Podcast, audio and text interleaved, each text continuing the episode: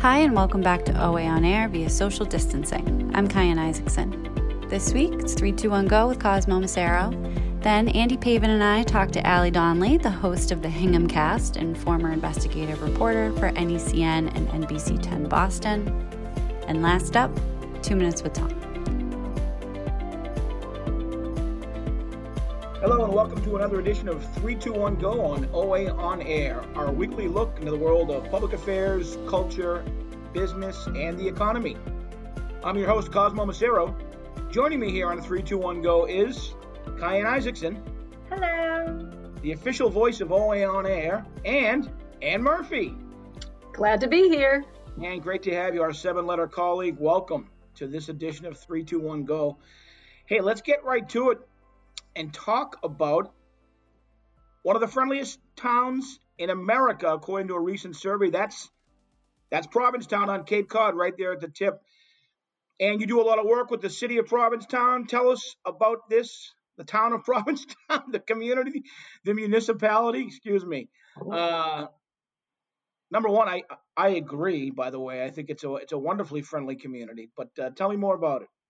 Well, I think that, you know, as soon as you like uh, park your car or ride your bike there and just get out and start walking around on, on Commercial Street, you kind of just get enveloped into this amazing feeling of like, boy, everybody's welcome here. There are straight people, there are uh, gay people, LGBTQ plus, whatever you are, whomever you are, you are welcome there. And I mean, obviously, you know, if we want to go in the way back time machine, uh, when, uh, you know, the Mayflower Pilgrims first uh, stepped ashore and the first place was in Cape Cod Bay and Provincetown. And, and they had an encounter with the Wampanoags who were helping them. And uh, I think that the history is so rich too, but, but obviously the, the atmosphere is there. And that's what's reflected in this amazing list that they're number one.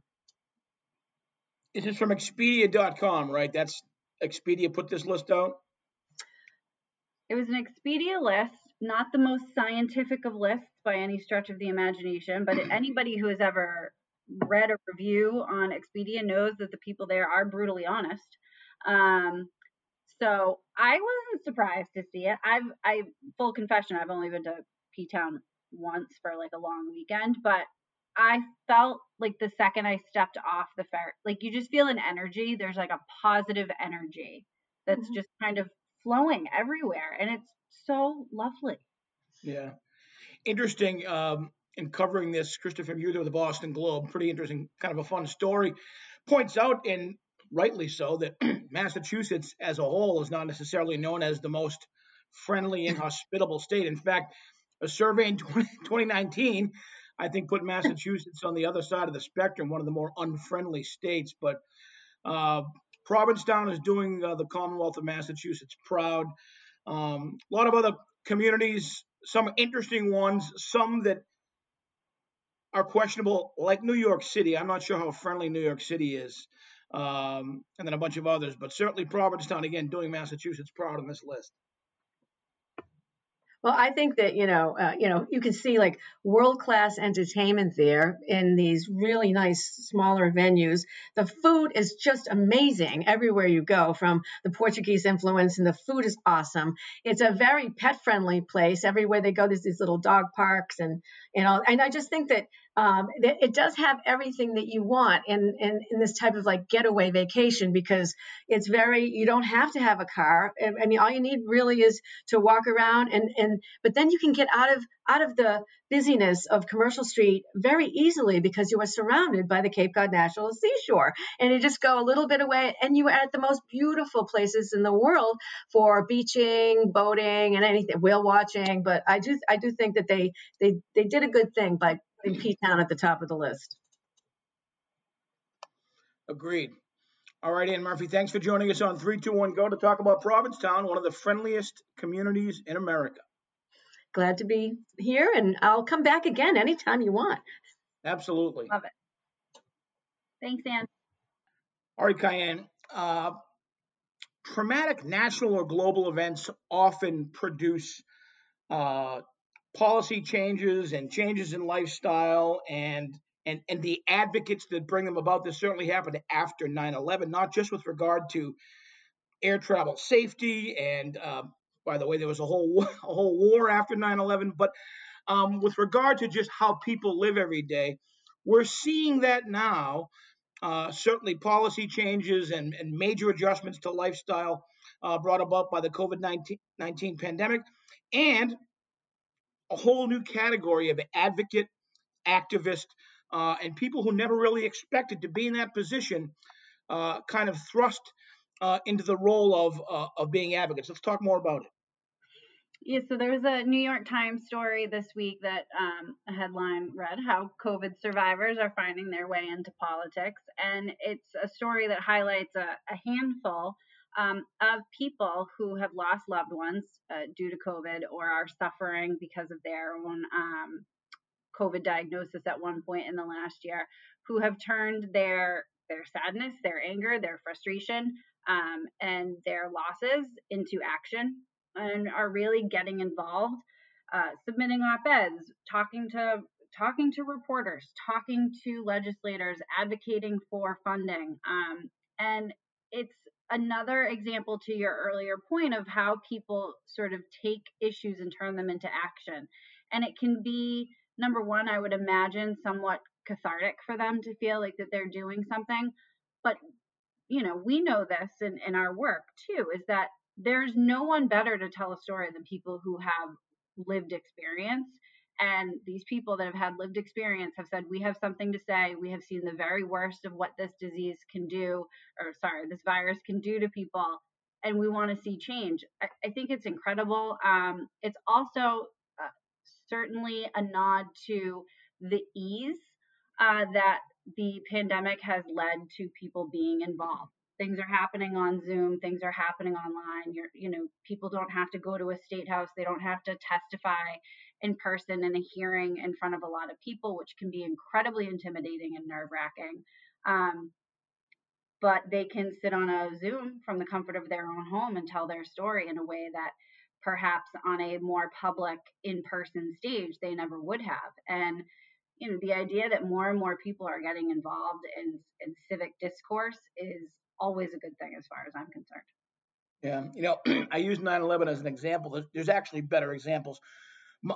Mothers Against Drunk Driving, founded by a single woman whose daughter was killed by a drunk driver.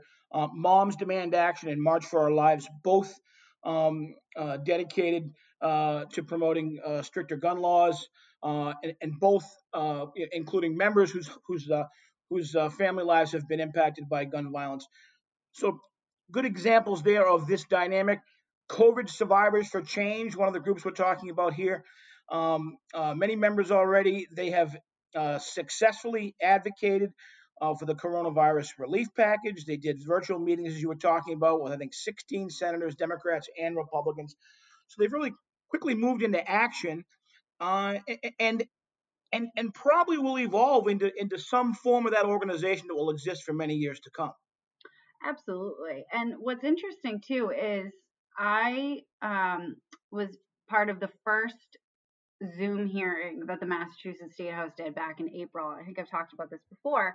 Um, and it was on what increasing a grant for welfare recipients. And the people that were able to be involved because it wasn't at the State House, all they had to do was, you know, have Wi Fi, which can be a luxury, but um, from the comfort of their own home. Their kids were running around in the background. Um, but they were able to get involved in new ways because they didn't have to go, get to Boston. They didn't have to park. They didn't have to go and be live in front of reporters and cameras and a room full of people. Uh, it also made the experience that much more rich. Um, there was something really different and special about uh, someone who is in a, a, a position of power, listening to people asking them for, for help and uh, advocating for, for funding and for support from their own living room. Uh, the personal connection was was palpable in a way that was I I enjoyed it far more and thought it was more powerful than often a hearing room uh, at the state house. So I think that we probably won't see a lot of these things go away. But the idea that it has opened up doors for people to feel like they have more comfort of getting involved really. Indeed. All right. So of the of the many outcomes of the COVID nineteen pandemic, a new category of advocate and activist uh, is born. Good, uh, good topic, Kyan. Thanks.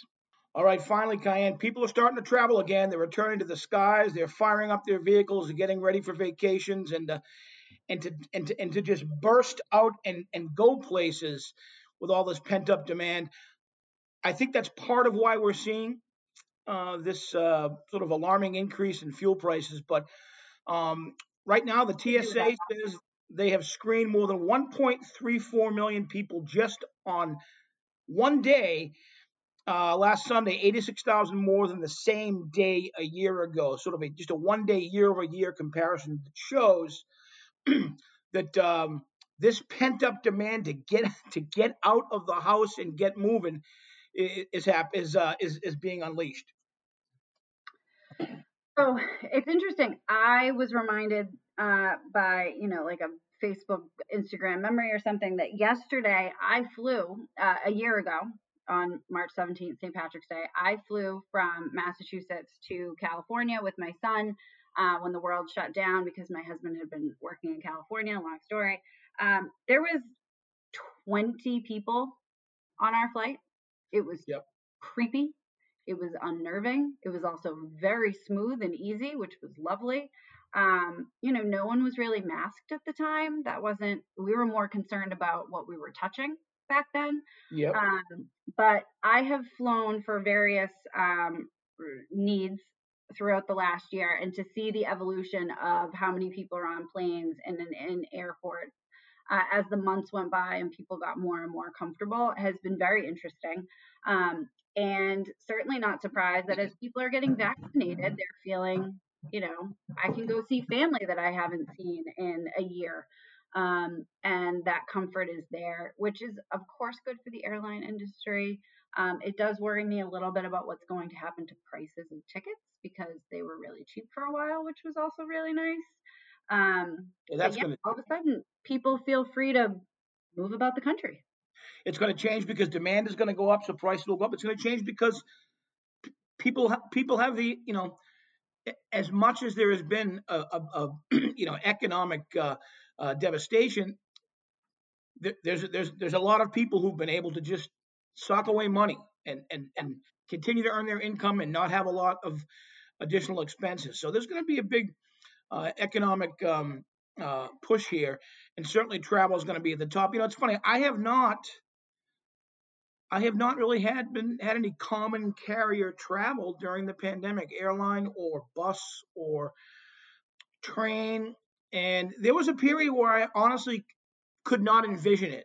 I, I couldn't see a future where I, you know, just just because of the moment we were in, and that has passed, and not just because of the vaccine. Uh, uh, you know, I, I think that, you know, I'm not vaccinated yet, hopefully soon, but even even a, month ago or whatever, I, I would have, you know, if I needed to get on a plane, I, I would have done so. And, and, there was a period where I couldn't even think of, I couldn't even imagine being on a plane during the, you know, the the, the depths of despair we uh, experienced about, you know, last April and May, and um, yeah. so uh, and and I I think I think we have a long way to go before ridership on the uh, on, on, public transportation returns to anywhere near the levels it was at. Um, so it, there's a yeah, long way to go. They're going to stay in their cars if they if they can. And I think that I was having a conversation with someone recently who said his, you know, he's like it used to be that my rule was if it's more than two hours, I'm flying. And he's like now I'm kind of like if it's under like eight, I'm driving.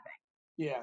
Um, no, and I think that we'll we'll probably see that for a while. Um, I will say I my flying over the last year was of necessity basically every time, and not super excited about having to do it particularly early on. I did as it, time went on, got more and more comfortable. Um, you know, the airlines are handling it; they're very strict. Um, everyone's wearing a mask, eh, you know, unless you're eating or drinking. So of course, you know, then you see the people who just like snack on trail mix for hours on end, so they don't keep their mask on.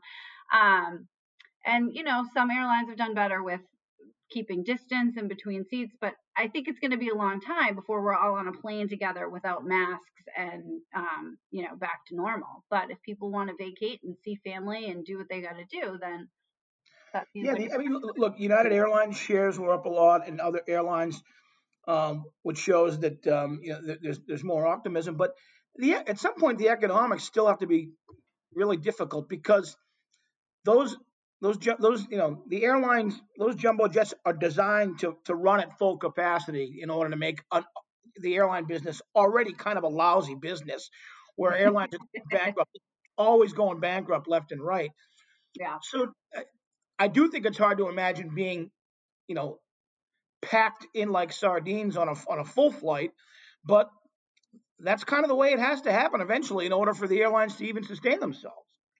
Well, and I should add too, I mean, what happened over the course of the year is they cut flights. So all of a sudden, it wasn't 20 people on a plane. Your planes were looking more and more crowded because instead of three flights to that destination in a day, there's one. Um, yeah. That's going to probably be the model until they feel a need to go back. So masks will be my guess is we'll be doing masks for a long time because they're not going to be able to enforce distancing. But i do do not work for uh, an airline and that is pure speculation. Yeah. No it's good it's good. As an experienced traveler i think it's informed speculation. All right Kyan thanks a lot. Great conversation as always. That's going to do it for this edition of 321 go. Our program is recorded remotely probably not forever but remotely still from various locations around the commonwealth of massachusetts and nationwide our producer is Catherine O'Brien. I'm your host, Cosmo Macero. Thanks for listening. Goodbye till next time.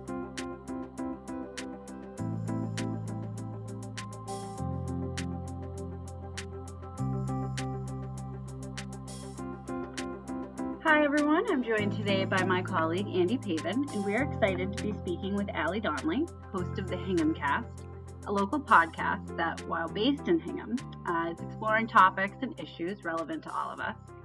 I would be remiss if I didn't also mention that she is a former investigative reporter for NBC Boston and NECN, the recipient of multiple Edward R. Murrow Emmy, Associated Press, and Gabriel Awards. Allie, welcome and thank you for joining us. I always love when I have the chance to catch up with you. same, same. Thank you guys for having me.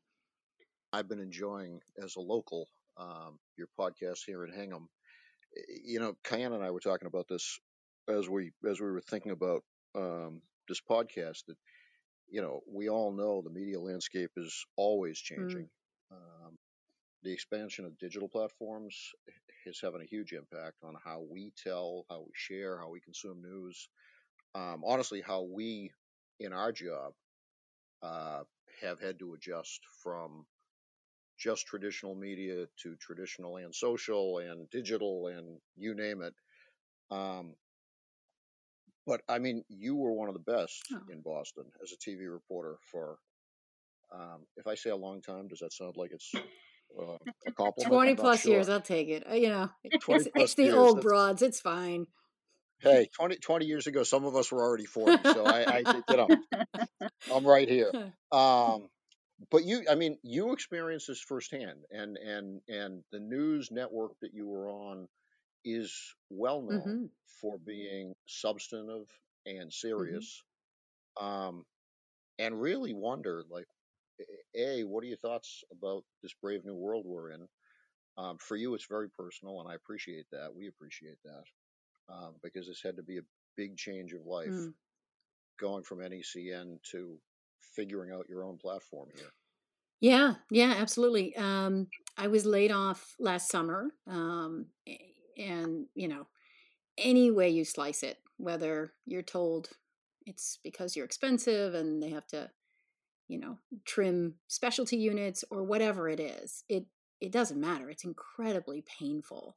Um, you know, I I have always said that I grew up at NECN and then aged at NBC, but um, you know, it is it's a beautiful place and it's I, I loved every minute of it, of it. My job was a gift. Um, I'm sad. I'm I'm definitely sad for the loss of that segment of my career. Um, and I miss the people. I miss my colleagues so much. Um, and for a time, I really missed telling stories. So, yes, huge shift for me. Um, I don't necessarily miss being on TV per se, um, meaning I don't miss you know, putting on Spanx and uh, gobs of hairspray and all those other things and nude pumps. Oh my God, it was so cathartic when I got to throw my nude pumps away. Um, but I, you know, I really, I, I, definitely missed telling stories and, and connecting with people. So, um, and it's a, you know, it is an opportunity to reshape what I want my life to be and what I want my career to be. So I'm taking the time to do that. Well, and as part of that, you became a podcaster. Um, and I have to say that when you launched your podcast, I remember one of the first things I thought was that's just so perfect for her. um, again, going back to everything that you just said of loving to tell stories, talking to people, I do think you've always liked um, the story that's a little bit underneath the surface. Uh, that you know, as we were talking earlier, isn't always as easy to tell on TV. I think partially because of the changing landscape of, you know, sound bites and not a lot of airtime and all of those things. So, how did your transition to life as a podcaster really come about? And I think we correct me if I'm wrong that where we were all at in terms of living amongst a pandemic probably really contributed to that making a lot of sense right now. Yeah, yeah, it really did. I mean, you know, in terms of, and Andy, I didn't really fully answer your question, but the media landscape, I mean, I think, yeah, it's, it's difficult because innovation is critical to the survival of local news. Uh, it's, you know, meeting people where they're at. It's innovating in who's telling the stories, what stories they're telling, how they're telling them, how they're reaching people, how they're characterizing people. Um, it, it's all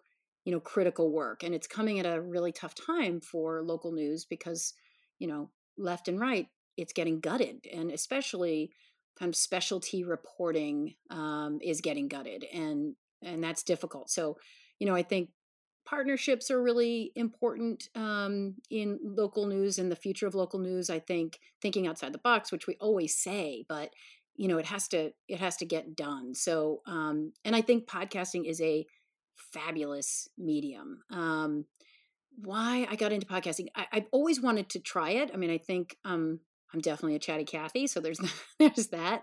But um, you know, and I've been really blessed in my career to be able to have extra time. You know, so if you look at a traditional news package, news story on air on TV, um, it might be a minute and 10 seconds, might be a minute and 20 seconds, 30 seconds.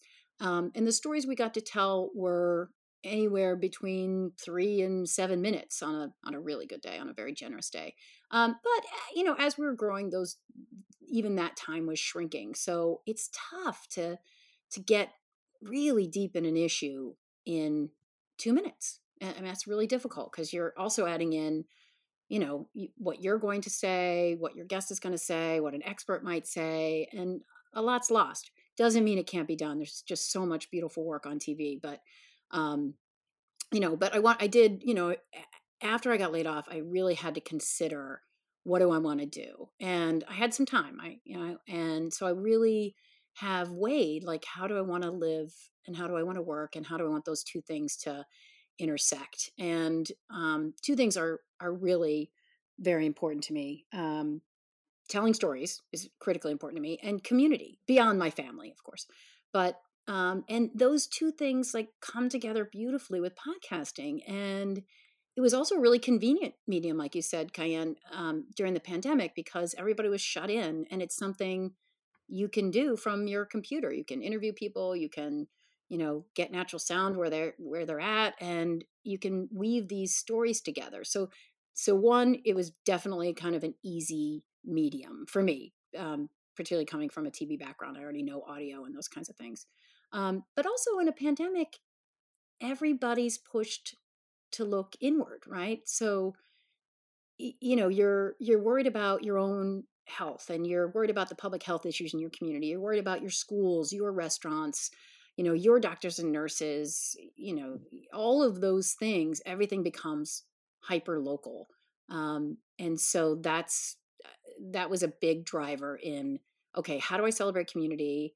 How do I connect with people when we're all shut in? And how could I possibly bring people together under under a tent? And so the podcast was just a beautiful way to do that.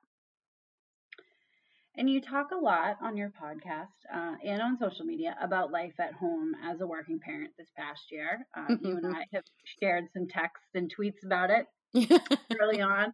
I remember um, a particular rough day. I think I tweeted and I was like, oh gosh, I survived. And you were like, you've got this. Don't worry. and you were like, call me or text me if you ever need me. And I was like, oh, she's so kind. Um, but it's been a year now. So, what are your some of your biggest takeaways after a year, not only of working and parenting in the pandemic, but also I think we have even seen the media going back to the original question. I think we've seen an, more change in the last year about how we're all interacting mm. with social media and the media in general eh, as consumers of news. Yeah, definitely. It's been interesting. Um, I would say so so first question is is how has it just been as a working mom? Yeah. Well, I'd like to correct one term. History Month, so oh, you know. there we go. Yeah, I mean, women are getting, you know, there's no question, women are getting crushed. Um, I want to correct one term when we say working. I'm really just more charity volunteering podcasting. I haven't sold it's the podcast work. yet, but it, it's absolute work.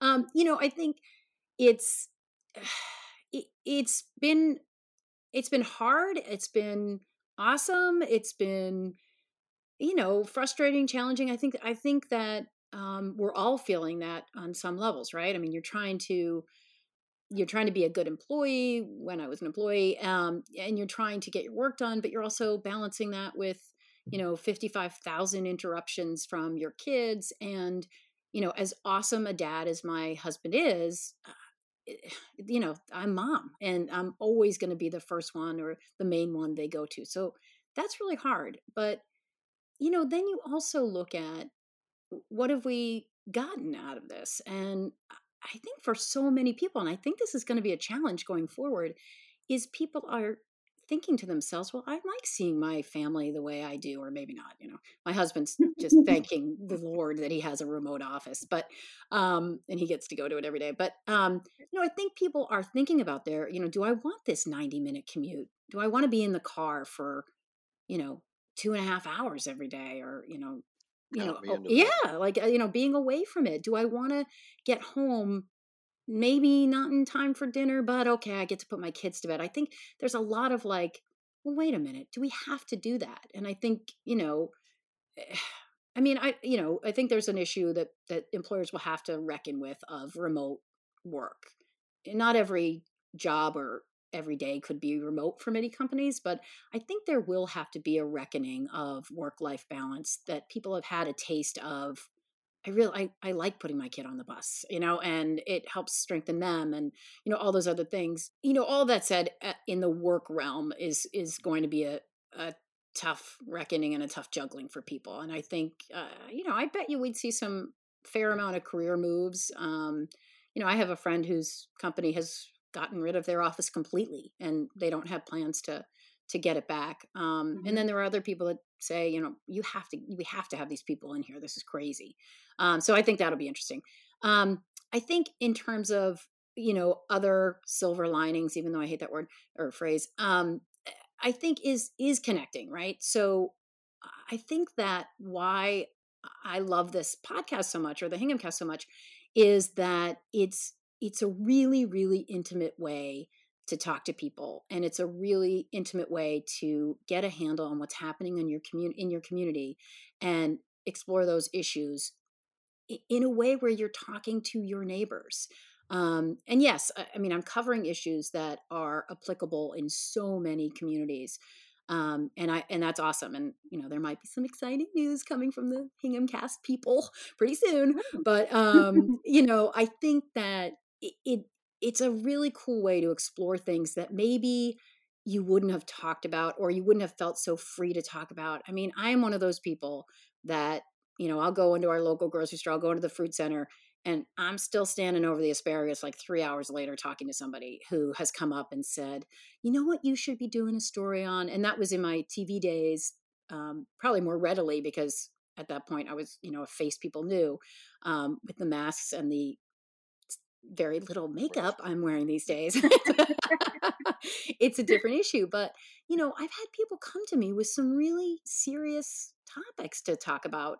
um, you know, I've had some really hard heart to heart conversations with people who say, you know, my child's self injuring and my my child's throwing up and my child just can't take this and you know and of course i would have known having kids of my own that that child mental health is a really serious issue um, that's going to play out for months and probably years to come but if i can talk about it here and profile someone and you know get an expert in it's not just kind of these anonymous families on the news that you see. These are these are people that you live and work with and it just does and i keep saying intimate intimate but it does create this intimate connection and this kind of easy hey we we can talk about this and and it's okay like it's you're not suffering alone and you know you don't have to hide this and we can talk about it. We can talk about equity issues and we can talk about you know women just absolutely being hammered in this pandemic. We can talk about how much you're drinking. You know we can talk about your sex life though we haven't and i'm totally open if anybody wants to be a guest. Um, but you know like there's lots of stuff we can talk about in a very cool and together format. I think well, I went off on a huge tangent, so sorry. No, no, no, but it's it's interesting because I'm willing to bet that it's easier to get people to to open up and talk on a mm, podcast mm-hmm. without their distraction of the camera. Hundred percent, hundred percent. Because I mean, I mean, like every good reporter, you have to be a good storyteller. Mm-hmm because that's what drives news, right? I mean, you can you can have the breaking story, you can have it before anybody else, but still, for it to be a good story, there has to be narrative, mm-hmm. um, and it has to, and it has to have some universal truth for people. Um, and I, I really do. I think on the you know what what I hear in your podcast is real conversation, real talking, not prepared. You know, as somebody who's been doing this, whatever this is, um, right? Helping people deal with media and news and, and issues or conflicts. Um, there's so much practice that goes into the interview for television mm. that it's really hard to get people to also be natural at the same time. Yeah, I mean, eh, it, it's 100%. I think the sometimes the biggest challenge of telling a good story is getting people to put aside their concerns over what they look like, what their house looks mm-hmm. like, um, what their kids might do, you know, and I would always be, I'm self deprecating as it is, but um, eh, I would always, oh gosh, you should see my kitchen. Good Lord, no, don't even worry about it. I mean, there's a lot, it, it, it's interesting how often people are worried about how dirty their house is it, as a mm-hmm. barrier to to sharing with you. So audio has been amazing. You know, there's a um, really terrific person in town who runs a production company. And um, he called me the other day and he's like, you know what? Why don't I shoot your podcast? And I'm like, oh my God. I just can't think of anything worse. Like, you know, like he's it's so nice and I, you know, who knows, but it just the I think I mean I'm I'm totally invested in visual mediums. I think TV is so valuable when it's done well um, visually and with audio. Um, and I should also say, I, am so embarrassed that I'm, I'm, remiss that I haven't said it sooner.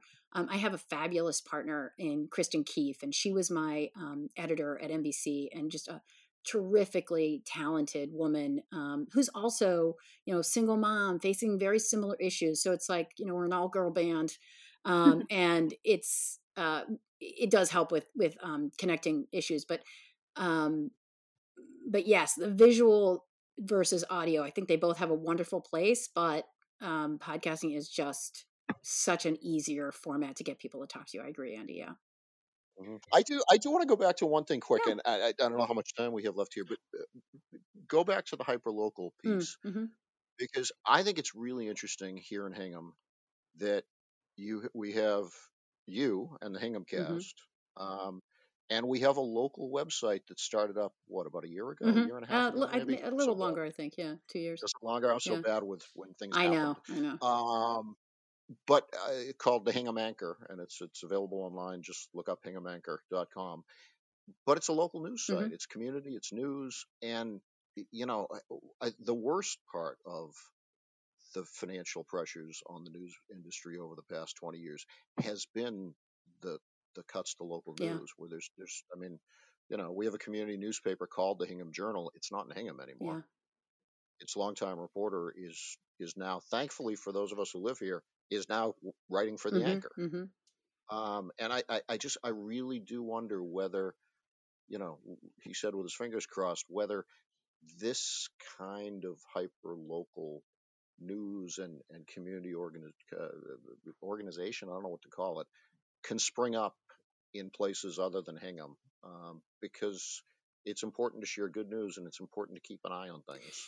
Yeah, it's interesting. Um, I think that the anchor um, is, is like a gift to our community, right? It's and and the engagement level is is intense. I mean, it's really high, and and as it has been um, for the podcast, because you know you can see in real time how people are engaging. You know, whether it's how long they're listening, or um, for the anchor, you know, h- how they're sharing or how they're sharing the podcast. Like both, both kind of we go hand in hand. And actually, the um, anchor and I are media partners, so um, it's a it's a nice relationship there too. Um, but I think everything comes down to with hyperlocal is the economics of it.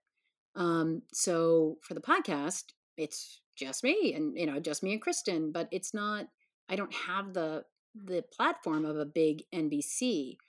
That said, I, think it's also a nod to hyperlocal because with zero kind of corporate backing, the guerrilla marketing of us has been so it's like our listenings our downloads are, are really pretty remarkable for you know 10 weeks in with no you know really no prompting anyplace else or no backing from a from a corporate backer so i think that the the craving for that kind of backyard connection is really there and necessary and and important in terms of you know i've been doing a lot of issue pieces but you know in accountability for your local governments and Yes. spending and um, you know elections and you know all of that that's not going to get covered on your local news and on your local tv news certainly um, and you don't want that to get so watered down that nobody Right. knows you know w- what it is um you know you talk about like carol britton myers coming from um the the weekly or the um you know print paper to the anchor and being digital and she's so well connected and she's digging into school board meetings and she's you know figuring out what the finances are for this this and this and and that's critically important um i think it all comes down to you: how can you monetize it to be a model so that other communities can do it and make it worth it and um Mhm. you know it's a hard question. It's a hard question for for every hyper local organization and you know so totally necessary how do you pay for it Uh, uh, absolutely, and and I and I do. I think really important for the community, and and in a way that other online, you know, take Facebook as an example, uh, without any curation, hmm uh, you know, it you see it everywhere. It that the, the conversation devolves um, in a way that in in a way that doesn't happen when you have somebody guiding the conversation, somebody guiding the the, the investigation, if it, if it's an investigation, whatever it is. Um, I don't know. I think we're lucky to have both you and the anchor here oh, thank you in this small town for real. thank you it's uh i re- i feel really lucky it's um i just need now like a daddy warbucks to come in and or mommy holla Equal opportunity. Well, before uh, we wrap up, I will ask you the question Is there anything else you would like to touch upon or say, or perhaps plug one more time before we end our interview here? I'd like to share my deepest, darkest secrets now at this moment. Thank you so much for asking. Um, no, I, I, I'm good. I think, um, I, you know, I'm grateful. I'm grateful for the Hingham community. I'm grateful for my um, past colleagues for uh, helping to guide me and support me. And uh, I'm grateful to my producing partner, Kristen Keefe. And uh, I'm grateful to you guys. This is a this is a terrific opportunity, and I just um, you know i i want to engage and i want to be part of a, a great terrific journalism and local community and i think we can get there So um, it is the Hingham Cast. And before we go, just quickly tell people where they can find it. Sure. Um, you can log onto our website, which is thehinghamcast.com, And you can please, please, please sign up for our once weekly email reminding you when episodes drop. Um, but also, you could just um, subscribe and download to the Hingham Cast anywhere you listen to podcasts. We're everywhere. Allie Donnelly, We're thank huge you so much. in Czechoslovakia, just so you know. Obviously, I wouldn't you be? well, thank you so much again for uh, for joining us today. It was great to great to catch up with you. Thanks for having me, guys. I really loved it. Absolutely. Thank you.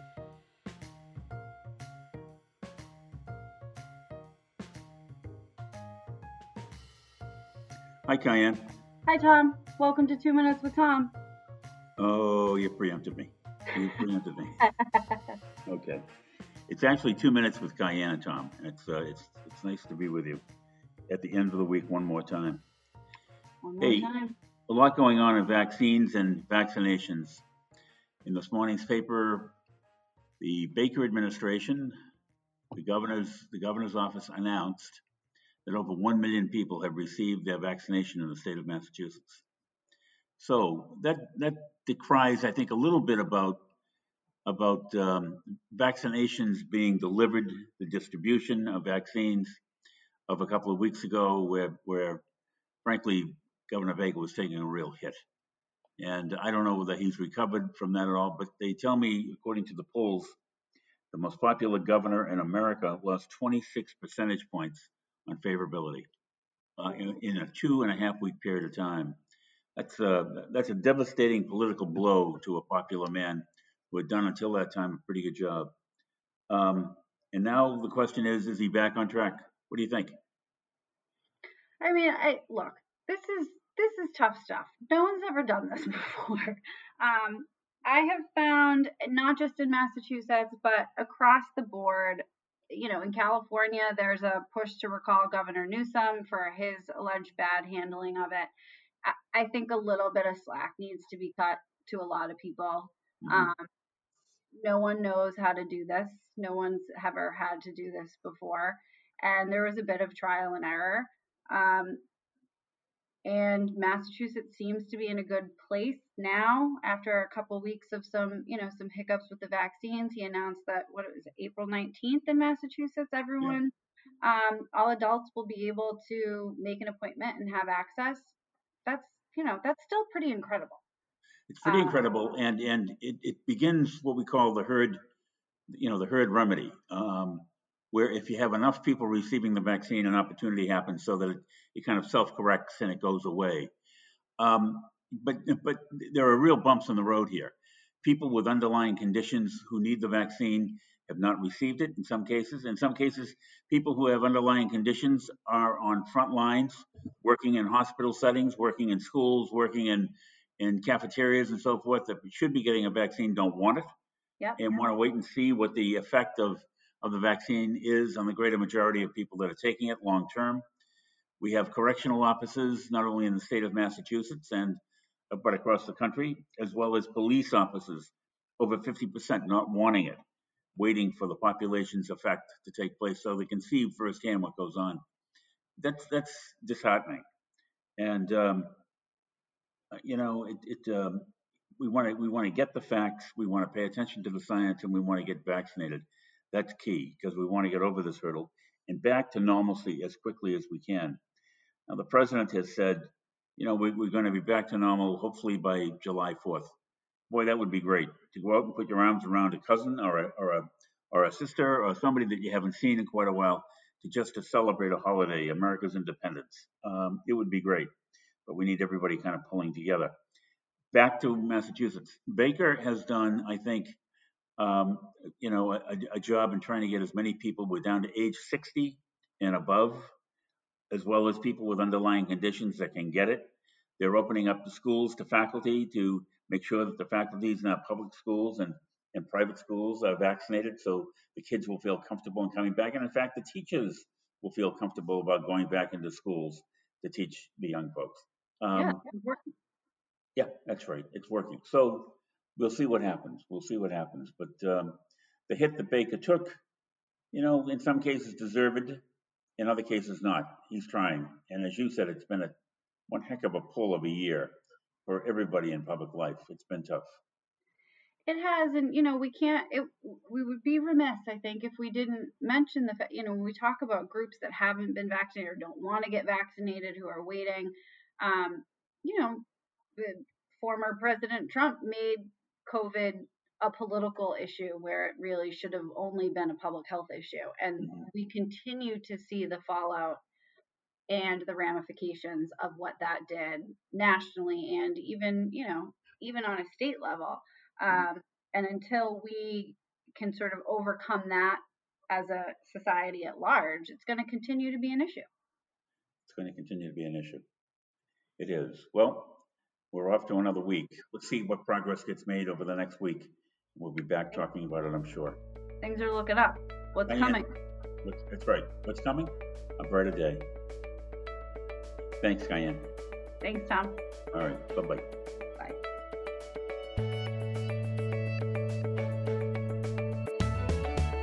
That's it for this week's episode of OA on Air via social distancing. Thanks for tuning in. Talk to you next week.